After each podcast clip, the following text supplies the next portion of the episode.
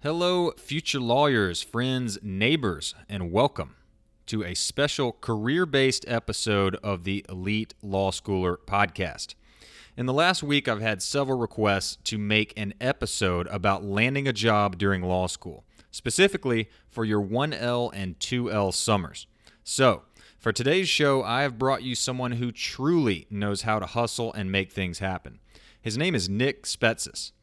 You may know Nick from ABC's hit show The Bachelorette or Bachelors in Paradise, but I know him from law school. Nick hustled his way into fantastic legal jobs again and again while we were in school, and he did it through old fashioned hard work. I don't know anyone who hustled harder during and after law school than Nick did. He was willing to put himself out there, and he's reaping the benefits as we speak. In addition to being a hustler and a hard worker, He's a great guy with a heart of gold. So, without further ado, I bring you a genuine hustler, Mr. Nick Spetsis Esquire. Okay, I have Nick Spetsis here on the line. Nick, how are you? I'm doing well, Charles. Thanks for having me. Oh, man, I'm so excited. You know, I thought of you because you were, and of course, still are, a genuine hustler. And from our first year law school on, you were able to pull awesome summer jobs out of nowhere. And I know you hustled your butt off to get those jobs. So I think you can help a lot of people, a lot of future lawyers, find a job um, and find a good job for their summer clerkships and their summer internships. You know, those 1L summers, 2L summers. And even during the bar, you were hustling the whole time. You always had a awesome gig. And that was as a result of your work ethic. And that's why I brought you on. I'm excited to have you. Well, I'm excited to be here, and it means a lot coming from you because uh, you know the admiration that I hold for you, uh, especially in terms of the accomplishments that you've achieved thus far in your life and all through law school. So it means a lot to me, and I, I can't thank you enough for having me on. Well, you're very welcome, and thank you. It's that positivity that just uh, it's only Nick Spetsis can do it. So, let's talk a little bit about your job hunt experience. So, I guess we'll start chronologically and start with that 1L summer job because at University of South Carolina, we had to sign a thing that said we would not work during the year uh, in our first year of law school. So everybody was hustling to find a 1L summer gig, and you found an awesome 1L summer gig. And can you talk about that a little bit? Yeah, absolutely. I, you know, that that's kind of everyone always says the the one your 1L summer is really the uh, is really your your kind of your summer of, of, reckoning, for you know lack of a better phrase. Um, so for me, I uh, you know I wasn't a, a top ten percent student in law school, so I I always focused you know my energy on making connections um, as well, and and I was I was kind of call it call it luck or what have you in terms of of meeting someone that had a potential connection. Um, but I, I knew someone that worked for Ryder System Inc., which is a Fortune 500 company. Um, and through them, I found out that they had a summer uh, associate or, or, law intern, um, law department intern position. And um, it was typically a 3L job. So it was uh, it was located at their headquarters in Miami, and usually they would take someone going into their 3L year, or a person that was perhaps studying for the bar that was a 3L, um, and it was it was a big corporate contract transactional position. Um, for me, I got the initial um, introduction via email through my connection, um, but that was kind of just you know the start of the roller coaster, like just getting into the actual roller coaster cart. Uh, after that, it was uh, it was really really strenuous to get the job, and, and I think I went through six to eight interviews before they finally came to to a decision to hire me. Um, but but the hustle with that, um, it, it was just it was shaking hands, meeting people, talking to people, um, and just kind of kind of figuring out, um, you know, whether whether people that you meet, you know, especially if you're looking for that big uh, Fortune 500 company uh, law internship. Um, if you if you run into someone that works for a company, you know, a big company like that, chances are they do have legal internships in that summer, right? I mean, uh, I'm sure you know in the sales department they have sales internships for for um, for college students and such. So you know, the first thing is just inquiry. Um, once you get to know the person, you know, just inquiring into perhaps they if they know the chief legal officer or, know general counsel or whatever it is. Um, but through that through the process, I think that was kind of the defining moment for me in terms of how I was going to conduct myself and my interviews um, for the rest of my time.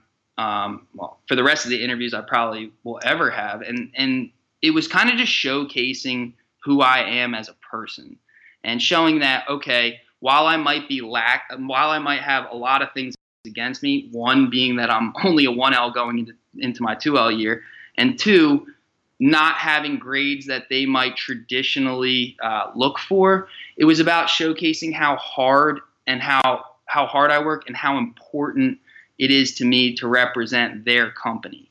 And and you know, hustle is everything, but even more than that is passion. And I think you know, hustle and passion kind of you have you can't have hustle without it.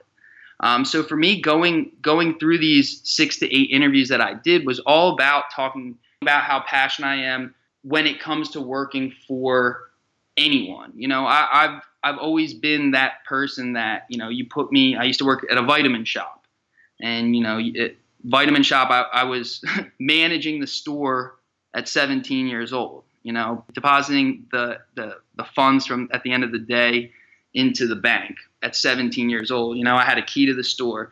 So so for me, it was kind of showing my loyalty to the places that I worked, and and I think that that was the most important thing was to show how genuine and how passionate you are about working. If you don't have that passion for that company, yeah, you know, you can still likely get a job there, but you're really wasting your time.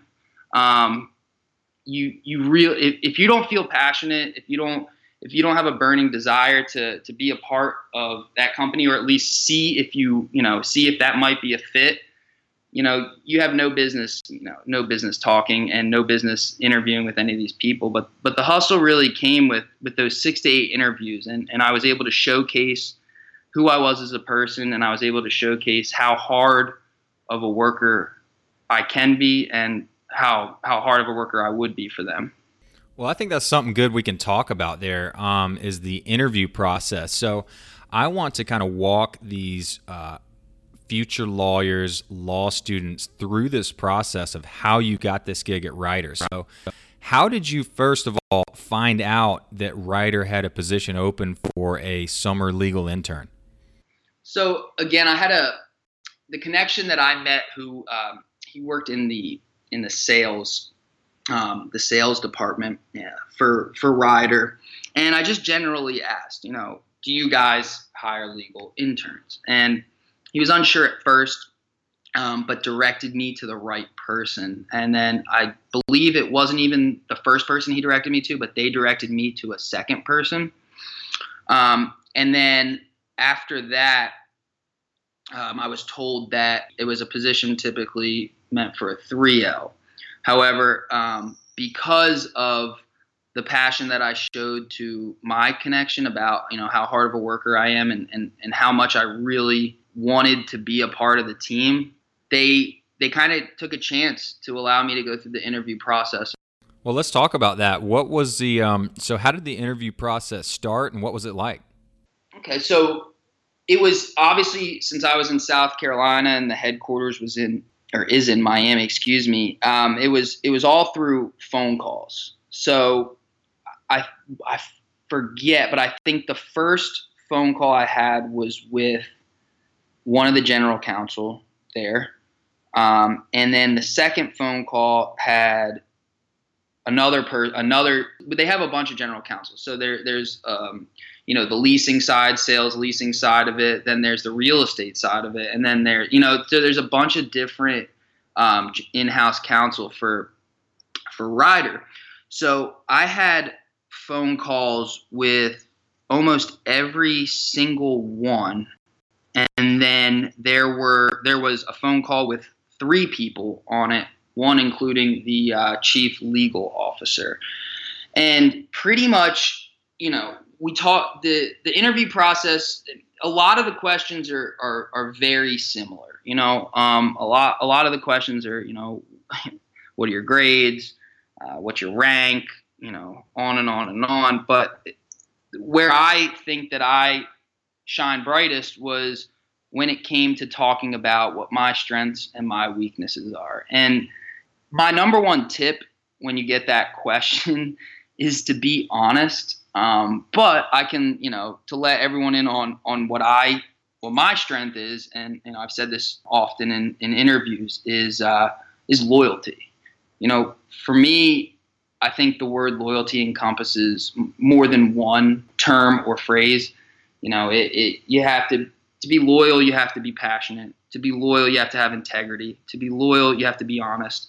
So I I kind of go through you know how important loyalty is to me not only in work life but also personal life and I, I, think that that i think that you know often when you talk to you know employers especially fortune 500 companies or, or huge huge firms they're looking through resumes of people that look exactly the same on paper you know everyone everyone's to have decent grades. Everyone's to have this or that. Um, but I think once I think how you really separate yourself in an interview, especially when when there are when you're dealing with employers that have such high volume and capacity when in terms of uh, in terms of resumes in front of them, you really have to separate yourself in the interview process by talking about what characteristics of yourself is going to set you apart from from you know Sally and Joe next to you.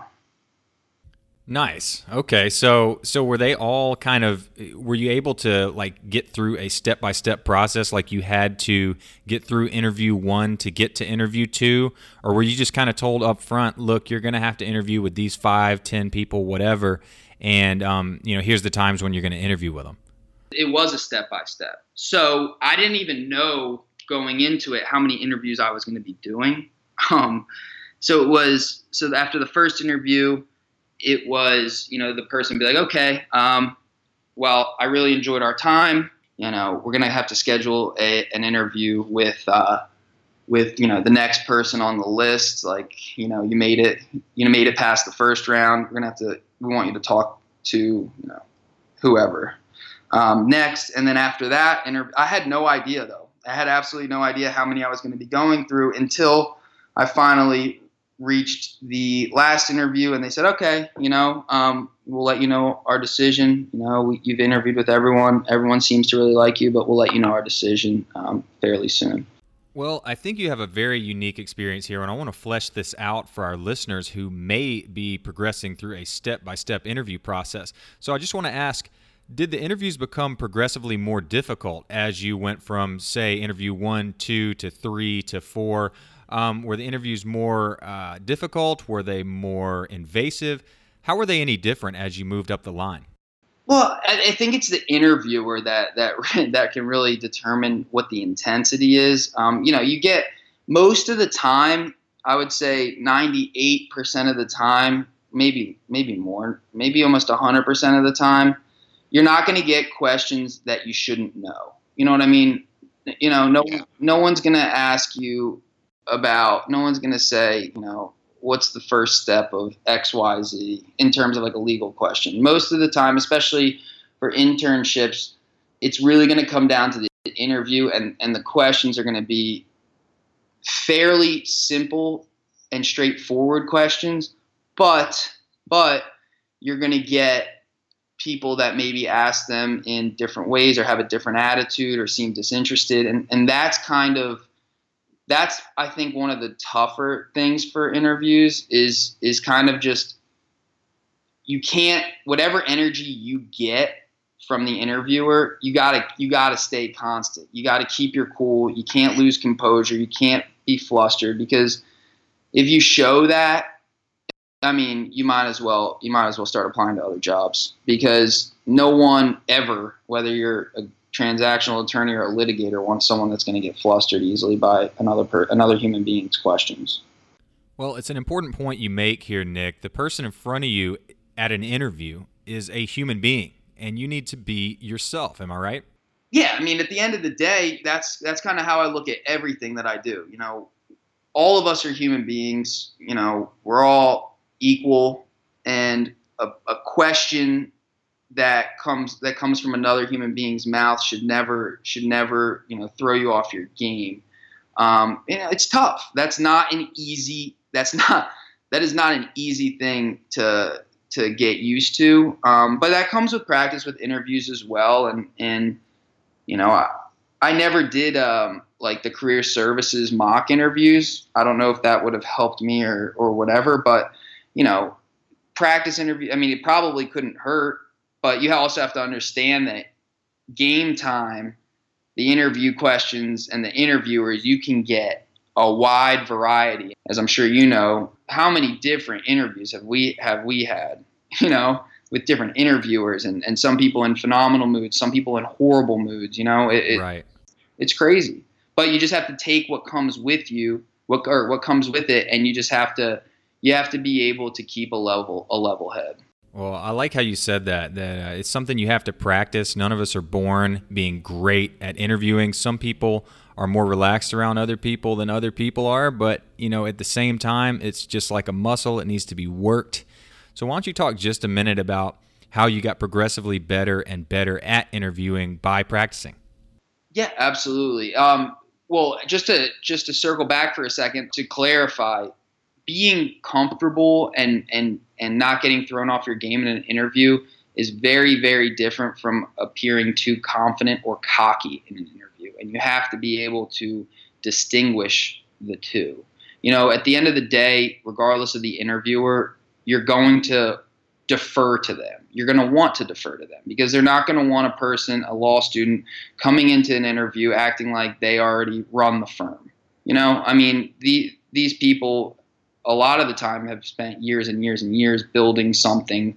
You know, if you're talking about a, a you know a, firm spent years building something, they don't want someone that's going to come in that you know has never practiced law and is going to act like, oh yeah, I know as much or more than you do. So you have to be able to to strike that that balance of not getting flustered, but also not appearing cocky and overly com- confident, which is which is a tough. It can be tough sometimes, especially if you have uh, an interviewer that's that's very uh, uh, you know forward and and very uh, aggressive.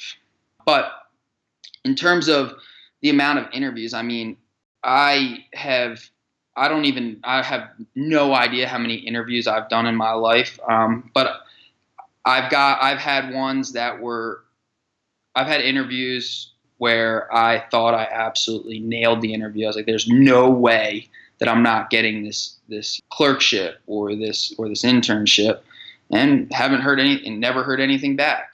Um, there's there's some where I was skeptical, uh, and I've gotten job offers. I've also had absolutely horrible interviews. Um, I remember one specifically. No, I'm not going to give any names, obviously, but I, but I walked into an interview for a firm in Florida. It was for a summer clerkship, and one of the attorneys in the firm, um, he first off he grilled me on what everyone to name all the partners and name all the associates in the firm. He asked you to name who works in the firm. Yes, everyone. Wow. Um, and there were about mm, 15 attorneys altogether, um, which you know you don't really think about. you don't really think about that going. You know, like, oh yeah, let me memorize everyone's name. And oh, and then he asked me what each person like to name a unique characteristic of each person. And it's like, well, you know, I, I hope to you know get to know everyone on a on a different on a personal level rather than what's in in their bios. But okay. Um, and then after that, he proceeded to ask me why the expletive. Um, I was in this area of Florida when I went to a when I went to University of South Carolina Law School. So that kind of I, I won't lie, that kind of threw me off my game. I've never really had a, an interviewer curse at me um, in the middle of an interview. Uh, but you know, those are things that you have to watch out. I mean, those are things you have to be prepared for, and, and no one, and I don't think career services at any at any law school is going to prepare you to walk into an absolute storm. no, a tornado. Um, but but those are things to keep in mind. Is is those are very important questions as well, especially if your law school is in a different state, uh, perhaps in a different area of the state than than a job you're looking at. But but more if you're if you're looking at jobs in you know for me it was in Florida while I was going to school in South Carolina. Um, you have to you have to be able to be prepared to answer the question on why you want to be in that area because no one wants you to take a job just to gain experience for a year or two. And then you know they're back on the hunt for a new for a new associate or for a new you know or yeah especially for a new associate. Um, for internships it's a little different. Um, it, if they if there's nothing past law school you know what i mean? Like if it's a if it's an internship where there's there's no potential to work there full time after law school. Mm-hmm. but if if it's one that you know they're looking for someone to grow with the firm as an as an intern or as a clerk and then grow into an associate you you got to be able to you got to be able to know how to how to answer that question you know you got to be able to to know why extensively you want to be in that area uh, the geographical area as well and, and you better know stuff about their company, and you better know some stuff about their law firm if it's if it's a law firm or if it's a if it's an actual company. So you pretty much have to be prepared for anything. Is the key takeaway there? Yeah, I mean, and and that's you know, it's no. I would I would say it's no different than well, obviously it's no different than being being an attorney. You know, sometimes, especially for what I do, you know, we run into claimants or plaintiffs on on a side that might be very difficult to to um, to pose, and then you know it, it's you're always in life. You're always going to deal with people that might be seem just like you, might seem way more level-headed than you, or might seem out of their mind. To be honest with you, so it's I you never really think like for me, I never really thought of I figured okay if this person's conducting an interview, I expect them to be you know, at first, I expect them to be, you know, you know, straightforward with their questions, open to listen to mine, you know, non-disruptive, non-aggressive, but it, that's far from the truth, you know, because because you're everyone is different, and just like in life, when you're going to the the grocery store, supermarket, you're gonna see you know, a hundred people that are all different. That's the same thing with interviews. So you, you just got to be prepared um, you got to be you got to be on guard, um, but don't don't be too defensive as well. Well, that's solid advice. So, would you like to move on to maybe the 2L year? And I know you worked uh, you worked during the school year during your second year of law school. Um, could you talk a little bit about how you got uh, your 2L job and um, and maybe a little bit about what you did? Yeah, of course. So again, as um, as I mentioned before, my 1L grades were by no means phenomenal. However, um, I showed a huge interest in torts, and especially, you know, my torts grade wasn't that great. Um, but I developed a really good rapport with with our professor, um, and th- and I remember going in because it was like the I think it was the first grade that we got, 1L year or one of the first grades. And I remember going into, you know, because because there's so much stigma around in law school about, you know, you got to get an A, your first, you got to get straight A's your first, excuse me, your first semester in law school, or else you're not going to be anything. Um, so I remember walking into the professor's office after I got my grade, and I remember sitting down and being like, "Is, am I? Is law school just not for me? You know, uh, it, the, like I know I know your exam is typically one of the harder, I should say, crazier 1L exams. Uh, you know, is it, am, should I not be here or, or, what's going on? I remember her saying, you know, Nick, she goes, Nick, actually, out of all the people, I think that this is definitely for you. She's like, you know, just you know, just because you got a, you know, a poor, uh, not a poor grade, but just because you didn't get the grade you wanted doesn't mean you shouldn't be here. She said, a matter of fact, if you ever want to get into um, PI, you know, wrongful death, injury law, um, I'll definitely hook you up with an internship, or I'll connect you with someone that could potentially hook you up with with an internship your your two L year. And uh, I had to go through all the rest of one L year, obviously not doing an internship, but then um, two L year, she connected me right to the one of the most prominent and up and coming plaintiffs attorneys in Columbia, South Carolina, who I can now call a, a dear friend. Um, and you know that was that was the experience. I think that was one of the more enjoyable interviews. Well, you can't you can't say all of that good stuff about him without naming him and his firm. So why don't you give him a shout out really quick? You know, I got.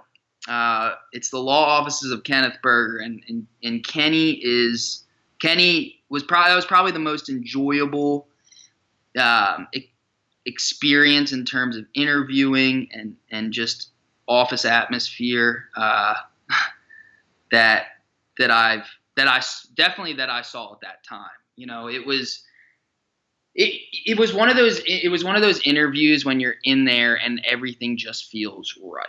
You know, like like the partner and the chief operating officer and and the paralegals and everything was just right there. Um, so that was I don't know whether that was by chance or or by interview or or what it was or through the through interviewing skills, but that was something that you know I remember just sitting there and, and talking to Kenny and, and we were just it was like talking to to a mentor but also a friend and there's I really don't even have I really don't even have any advice for that if you can find a if you can find a, person that that meshes like that then you should definitely highly consider taking that job because that was that's a very very enjoyable experience and a, and a very good way to learn um, when you do have that that personal connection as well with uh, with uh, someone that you work with.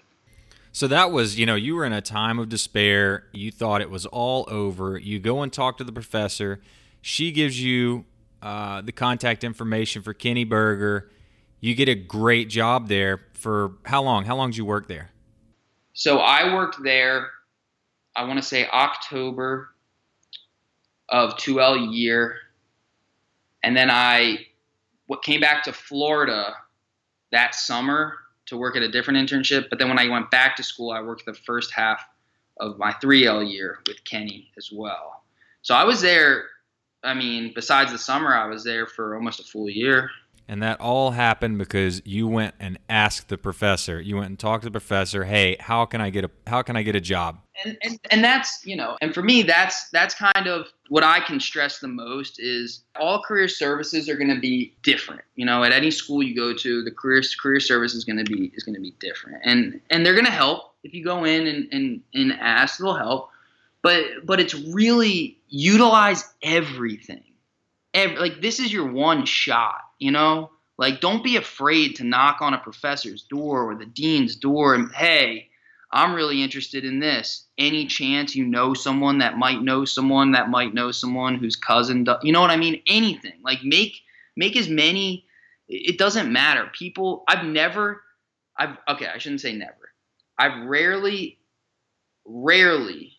There are a few times in my life where I've gotten where I've something I've gotten the outcome that I've wanted through a direct connection. Usually 99% of the time it's an indirect connection. So it's someone that knows someone rather than meeting someone that's like, "Yep, here you go." You know, it's it, the the second degree is usually where you hit it the best. It's usually the most frequently hit, if that makes any sense. And a lot of the times you a lot of the times people get discouraged because how many how many times do you hear and I'm sure Charles, you hear it too.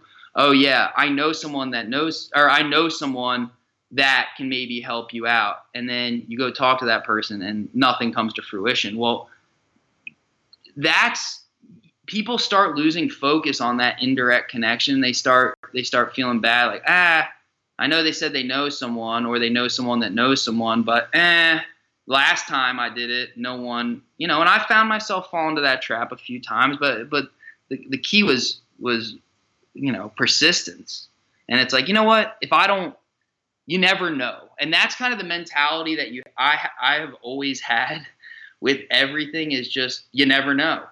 Like if this person's telling me that they know someone or they know someone that knows someone, like hell, I'll give it a shot. You never know. You never know what can come out of this. And I, I think that is wow. I think that's probably the most important the most important mindset to go in, especially when you're making connections, is you never know. Right? We miss hundred percent of the shots we don't take. Right. And it sounds easy for sure. It sounds like, oh yeah, well Nick's you know, Nick's saying things that we all know, but it but in reality, when you're under that law school pressure and you're so focused on, oh my gosh, exams are coming up or oh my gosh, I have, you know, this to do. I have these cases to brief. I have this coming up. I have midterms. I have, you know, X, Y, Z coming up. You, you, you sometimes push off that lunch, that lunch meeting of an indirect connection or that phone call with that indirect connection or that just a simple email with that indirect connection. And, and, and there is no such thing as too many connections. No such thing there's no such thing as talking to too many people. So I think that is, you know, kind of maybe the best advice I've probably ever given in my entire life. But you know that it's the truth. It's the truth. So so with with with Kenny, you can call it luck, you can call it whatever. But you know, this was a connection that I established a almost a well let's say eight months prior. You know, I, I established this connection, you know, at the end of my 1L year and didn't even start interning with Kenny until my second year. So, so you gotta keep a Rolodex, keep notes in your phone, keep a list like these, and and make sure that you reach out and follow up. And it, it if it wasn't for you know actually saying, "Oh wait, yeah, prof- you know, the professor told me to reach out to to Kenny and see if he if he needed any help or you know any intern or, or clerk for him. You know, I you know who knows who knows what would have come from there. And and from Kenny came so much valuable experience and and even more than that, a, like a life a lifelong friend. So it that's for that job that was awesome. I mean that I mean it, all my jobs were I had phenomenal connections with all my employers and all my jobs, but that was just something that was so unexpected, I guess, because it started out with, as such a negative conversation with the professor and then didn't come to fruition until eight months later or eight months plus later, you know? That's right. That's right. So it was at the end of your first semester of law school after you got back that first grade. That's when you established a connection with Kenny? Yes. I reached out um, and I said, I reached out and I said, hey, um, you know, I got your contact info from the professor.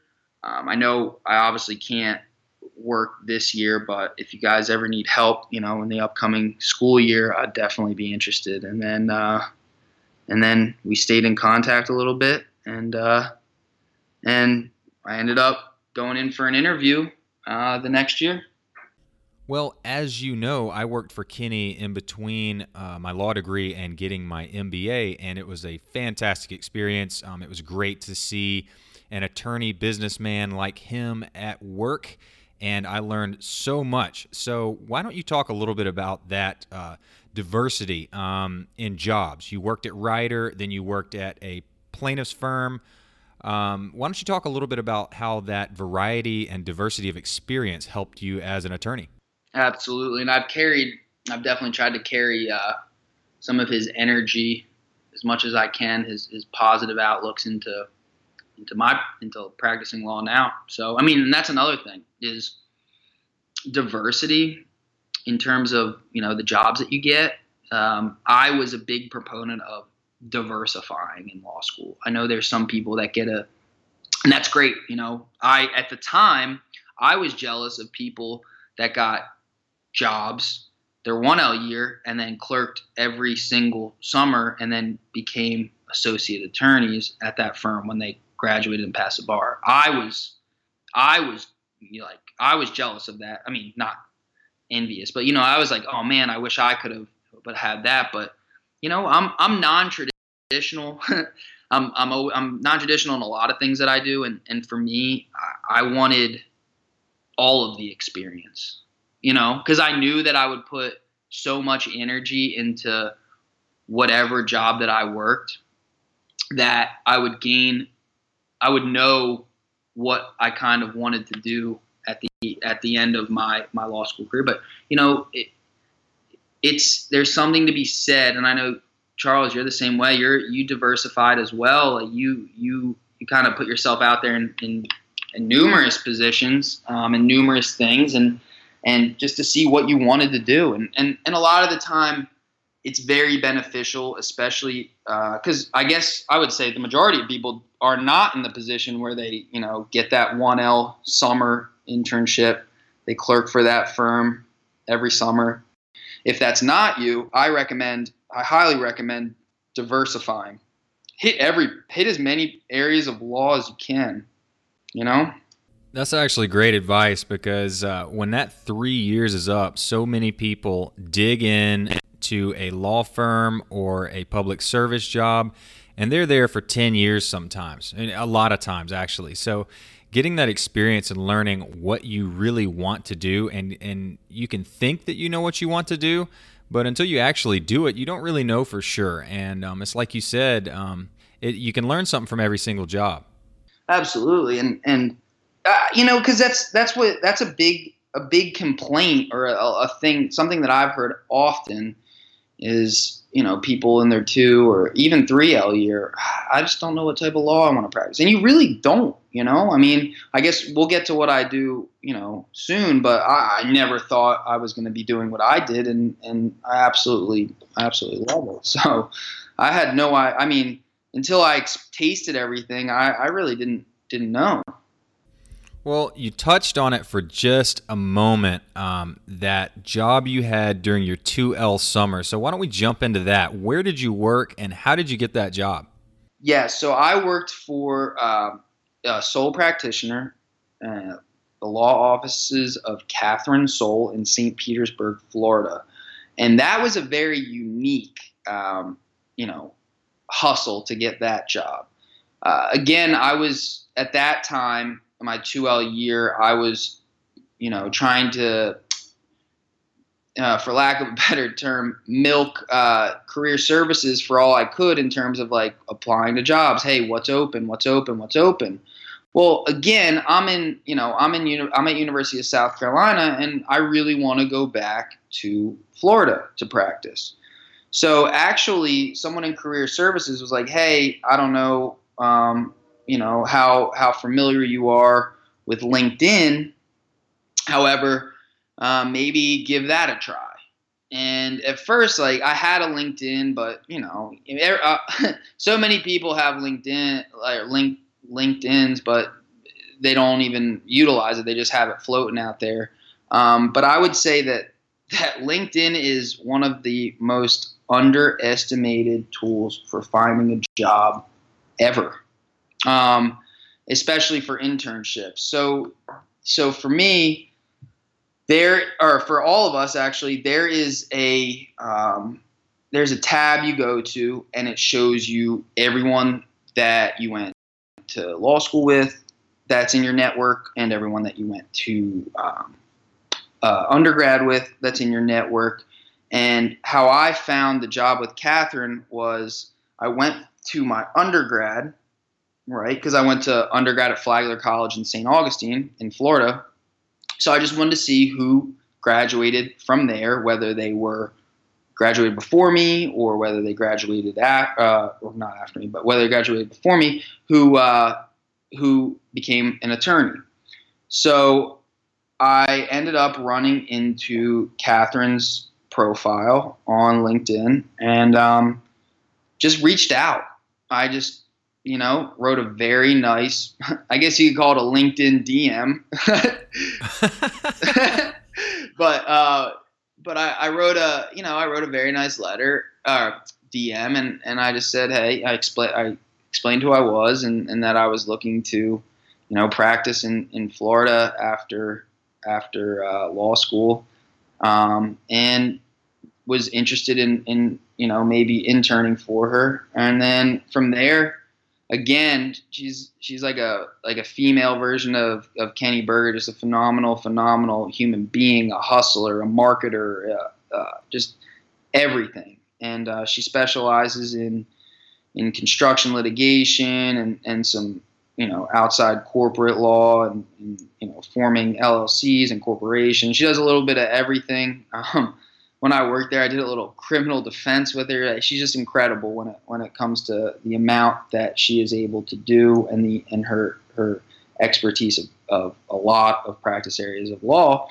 But that was that was something where I kind of set up a, a date in, in time where I would be down in Florida next, and I made the drive down there and and interviewed with her, and we we hit it off um, really well, just like I did with Kenny, and um, I had a phenomenal summer there. Um, again, it, you know, I, have had experiences from solo practitioner to to Fortune 500 companies and and some things in between. Um, but those are all the, the thing that is phenomenal, phenomenal, phenomenal about doing solo pra- or working with a solo practitioner is is the amount of experience you get is just incredible like the amount of hearings that I went to that summer, the amount of of you know motions and complaint or uh, answers to complaints and, and, things that I things that I was seeing were, were just absolutely incredible. Um, so that's another thing to keep in the back of your mind, um, especially if for me I recommend that working with a with a solo practitioner at least for a semester um, or or longer during law school because you really get in there on everything, you know, especially when you go to these larger firms or larger companies. I mean, you have paralegals that that do a lot of the work that you would otherwise never know how to do. Um, you know, especially when you have you know you have paralegals doing subpoenas and and correspondence to to to uh, you know sometimes opposing counsel, sometimes you know um, you know clients and, and such. So you get that experience um, that you might not otherwise ever know how to do if you just plop right into a to a big law or or a big company. Well, there's absolutely no substitute for just getting in there, getting your hands dirty, and doing some of that legal work that's all theory until you get a job. That's correct. Because because even you know even well I guess we'll get into it, but even now like I am so blessed because you know I'm so blessed because I have, you know, legal secretaries that, you know, mail things out and, and e-file things. And it's like when I was working for Catherine, especially, like I was learning how to e-file. I was learning how to do those tasks that, you know, down the road, if I ever, you know, want to open open up my own practice, like I need to know how to do those before I can hire someone. You know what I mean? Before I can hire someone to do that for me. Um, so so you do gain that experience and, and that that the, the work sometimes like that type of work seems you know you get a lot of you get you get some people that are like oh like i you know i'm i'm going to be a lawyer like i should never know how to do that. It's like but yeah you should. You know if if someone's doing it for you you should know how to do it right? That's great advice. Absolutely. So there's nothing wrong with seeing how a solo practitioner works. Um, and like getting in there and learning, you know, the, the secretarial tasks or, or the administrative tasks, or whatever whatever you want to call it. Uh, that's that's also experience that at least you you've done it, and at least you can say you've done it because there's a lot of attorneys out there that had, you know, if their secretary or their administrative assistant or legal secretary is, is sick or out, subpoenas aren't going out, you know. Right. Absolutely. Well, listen, let's talk a little bit about your 3L year. And I want to talk specifically about your experience in juvenile justice. So, uh, for the listeners that don't know you, um, I can tell them uh, for certain that you've always had a passion for kids and a passion for helping kids, especially underprivileged kids, because I saw you putting in massive weeks during 3L year, which is an important year for your grades. I saw you putting in countless hours, losing lots of sleep because you were working on cases for free in the juvenile justice clinic. So, why don't you talk a little bit about that experience? Um, what made you so passionate about it, and uh, what all you learned from it? Yeah, absolutely. And and that I, I, say this. I feel like I say this about all my experiences because it, it truly, I am, I am honestly so humbled and, and blessed by the experiences that I have had, you know, throughout my entire life. But the juvenile justice clinic was something that, um, it it changed my life. It was it was something that allowed me to realize that there is so much more to the law than making money and oh yeah i want to be known as the best xyz lawyer in the entire world like the juvenile justice clinic was the most humbling experience I've ever had in my entire life. And and, and what it is, um, for those that, that don't know, um, the clinics, especially at, at, the University of South Carolina, but the Juvenile Justice Clinic is um, we work with the Public Defender's Office and we get um, cases that are through, well, in South Carolina, through, through family court. Um, of juveniles that are um, charged with criminal violations con- like criminal type violations, you know, like uh, assault and battery or you know theft um, and and what have you. I I've always had a passion in my life to help people um, in any way that I, I possibly can. I mean, obviously in life, you know, you do have to worry about how you're going to eat, how you're going to achieve your goals. You know, everyone should have their own goals. Um, but at the same time, you know, especially for us, you know, lawyers and, and people in law school that are, are going to be lawyers, you gotta, you gotta take a step back and, and realize that, you know, there is more to life than just billing hours. And, and in the juvenile justice clinic, I had the honor of representing um, multiple phenomenal kids that just got caught up in in the wrong in the wrong stuff. You know, um, it, it, was it was really it was such a great experience. Um, you know, selfishly, it was a great experience for for the practical experience that I gained because you know we went to court as you know we're certified by the Supreme Court of South Carolina to go and speak in court on behalf of our clients as long as you know uh, the professor is sitting somewhere in the room. Uh, the professor doesn't talk for you. You go in there and you conduct your arguments and, and you do hearings. Um, and you know sometimes they go to they go to you know a trial. Um, we didn't have to do that. We uh, we got really really good, really good. Uh, I was able to obtain really good plea plea deals for like phenomenal plea deals. Like I would never have told them to plea if it wasn't very very good. Um, it was best case scenario on both, thank God.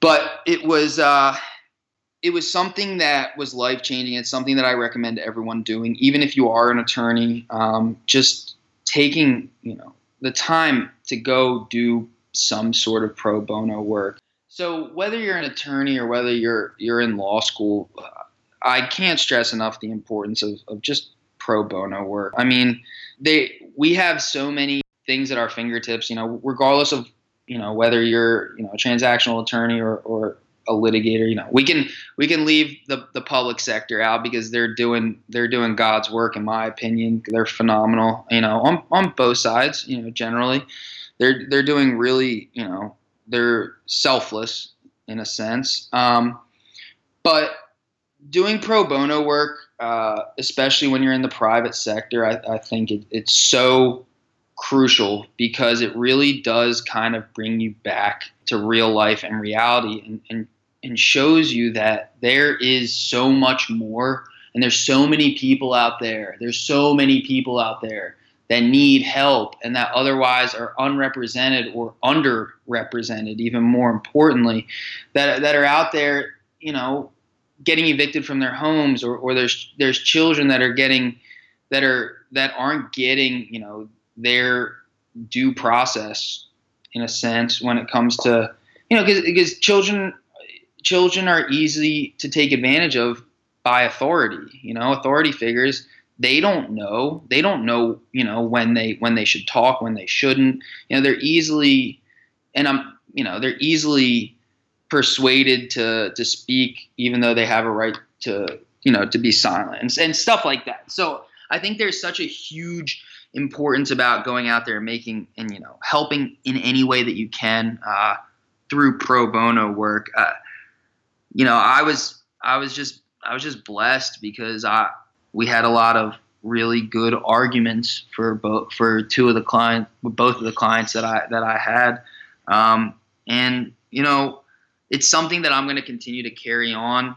Uh, for me, I think it, it's you know as when you first get when you first graduate and you're you know and you're in and you become an attorney and you're working you know trying to impress your boss it, it's something that goes in the back of your mind but uh, it's something that I've been I've been I'm I've been very very passionate about getting involved in and and uh, and you know I, I will be. I'm gonna i have a bunch of meetings lined up to to get involved with the pro bono around orlando so i'm very excited for that. But you know it, it's just something that of course when you first get out and you start practicing like no one's gonna ask no one's gonna be like well you you should go now it's like no because you don't know what you're you don't even know how to be a lawyer when you first get out you need you need some time to develop your skills as an attorney before you can just go out and start you know re- representing pro bono or doing pro bono work on the side. Um, but anyone that's listening, do do the juvenile justice clinic. I mean, it is it's something else. And I know there's other clinics too, and I forget which ones, and I, they're all very very good. Um, uh, a lot of them help help people, but but the juvenile justice clinic to me was it was it's like almost hard to put into words because it was just so so life changing for me. And and you get to go to these you get to go to these you know children's houses and and, and see how they live and oftentimes it's not going to be nearly as good as you're living no matter how poor of a law student you are you know um, so I, I highly I, i'm a huge proponent of the juvenile justice clinic huge proponent. Love it. Would I would I wish I could, you know, do it now. I mean, I wish I could get back involved in the juvenile justice clinic and and I'll have to do it through pro bono work in Orlando, but that was just an excellent excellent experience. I guess the last thing we have to talk about is um, what you did for your 3L summer. So traditionally, law students finish in May and they study for the bar exam, take the bar exam at the end of the summer, hopefully pass the bar exam and go on into their jobs. But I know you you continued to work uh, in addition to passing the bar exam. You were hustling, uh, working for uh, the firm you're at now. Is that right? That's right. Yeah. So there was a um, I, I applied to the job uh, after I graduated from law school, and uh, I got a position uh, working as I guess a, I guess we call it a paralegal or a law clerk uh, while studying for the bar. And I'll tell you what, that was probably one of the harder, probably the hardest thing I've ever done in my life. But it all came down to, you know, how bad do you want it? And for and for that, you know, that was really my mentality. My mentality going into like working and studying for the bar was, you know, failure is not an option. This is what you've worked for your entire life. And and oftentimes, you know, you'll hear people get down on themselves like, ah, you know, if only this, if only that, if only this. Uh, but the formula is simple. And it's a very very simple formula. Step 1, ask yourself this question. Do you want it? Yes. Step 2, go get it. Like there's that's it. You know what I mean? Like there's no one holding you back from doing, you know, doing as much as you as much as you can handle. And you know, people will think people thought that I was crazy for doing for doing both of that, for doing, you know, working full time and studying for the bar exam. You know, luckily it came out to be um, you know, very a very good outcome, but but again, you're talking to someone that's I'm not you know the biggest bookworm in the world. I'm I'm actually not a bookworm at all. Uh, for me, that came out of just hard work and and it really is all about how bad you want it. Um, it's you can't you gotta you can't get overly confident. You can't get overly cocky. You have to you have to take a step back and realize that you're only going to get as much as you put in. And and for me, you know, I spent, you know, four months barely sleeping, um, barely eating, working, you know, studying on my lunch break, studying after work, and, and studying before work. And people don't people don't realize that like I'm not sitting here saying like oh like I was you know top 10% in the class and I was able to work and, and yeah, it just came easy to me. Like, no, no, no. Nothing in my life has ever come easy to me ever. You know, it, it that was that was I think the biggest example that I have in my life of just straight raw hustling. Because the bar exam is anyone's game. It really is. Like it, it's it's anyone's game. The person that studies the hardest is gonna pass. You know, it, it really is. You know, obviously you have to have some kind of mental retention, but we all went through law school, so you have to. I'm going to level the playing field on that and say everyone that went through law school has the ability to pass a bar exam. But but for those people that you know have to work you know, while they're studying for the bar exam, like do not be discouraged. You know, you, you just you can't be discouraged. You just have to look at it. You look at it as a time. The way I looked at it was a time period. Okay, so for the next four months, my life is going to be miserable. But when this four months is over, everything else is going to be way simpler. You know, way easier. And I'm going to look back on those four months, whether it's six months down the road, a year down the road, or 10 years down the road and say, look what you did. You know, if you can get through that, you can get through this. And, and it just builds character. I don't recommend people doing it. It was, it was kind of just how every, all the cards kind of fell at the time. But, you know, I was legitimately billing a lot, a lot of hours as a paralegal and and studying for the bar exam. And and the result was great but it, it it's just how bad do you want it? And you can't if you think the one thing that I, I can say that you can be confident overly confident and cocky about is how bad you want something. You know when it comes to like thinking that you're better than anyone else or anything like that you can't you can't have that mentality but when it comes you can be cocky about how bad you want something. You can be cocky about that because you should. Because the more passion and desire that burns in your heart and burns you know burns in your heart about how bad you want something the more you're going to get it. The quicker you're going to get it. The e- well not the easier but the the quicker you're going to get it. You know? The, it all it all stems from the drive that you have to really want something you know? And and you have to think. The way i thought about it was okay all I have to do is study for the bar exam and work full time. That's all I have to do. I know people out there that study for the medical boards that are working full time and have families and, and have sick family members and they're doing it. You know, so it, it's all circumstantial and you can't really compare your circumstances to anyone, but it, it really does come all down to drive and passion and how bad you want it. And, you know, when sipping that coffee at 11:30, 12 in the morning, you know, with your with your law book open, trying to crush contracts or trying to crush, you know, property. And that's what it comes down to. How bad do you want it?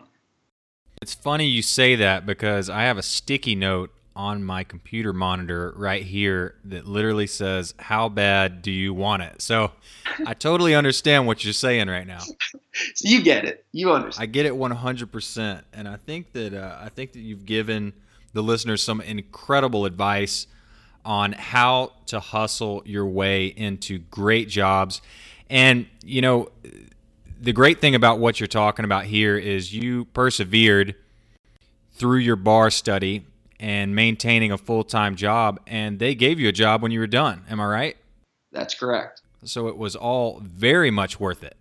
Yep. So I yep. So I am currently working for the firm, and and I have can't say that I I could be any happier. You know, it's a it was just a perfect fit. It was a perfect fit, and I felt it, and I wanted it, and I went after it.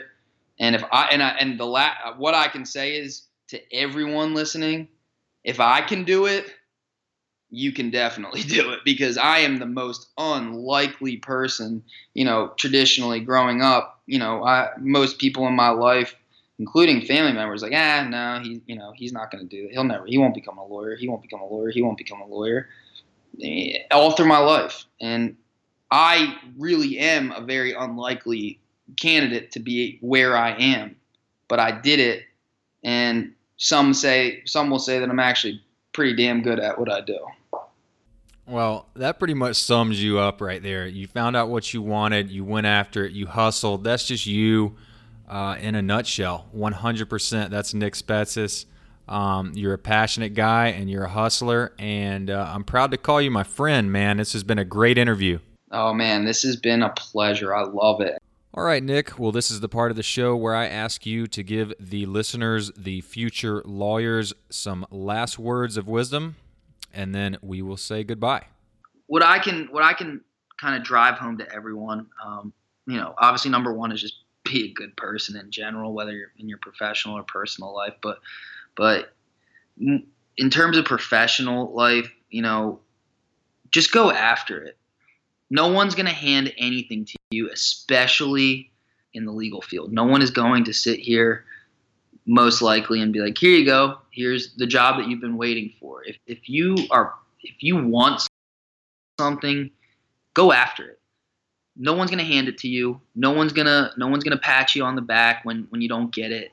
Just push and push and push because because that's the way that you you know that's the way that you get things done. Um, you, and if you if you send out a hundred resumes and you don't hear back, send out a hundred more. And if you don't hear back, send out a hundred more.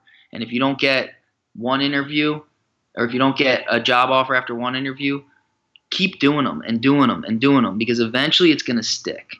So persevere and just go after what you want because it's not going to get handed to you. And there's no one else that's better suited to get you your dream job than yourself. Well, Nick, that is fantastic advice. And I guess now is that point in the show where we have to say goodbye, brother. Well, thank you, sir. And, and thank you for having me. It was honestly, honestly my pleasure. Well, future lawyers, that's it for today's show. I hope you enjoyed this career based bonus episode because I plan to do a lot more of them. As you just learned from Nick's interview, there are many things you can do to help you land your dream job. The question you have to ask yourself is this How bad do you really want it? Remember, be good to people, give back to your community, go make your dreams come true because you're the only person who can. I'll catch you at the next show.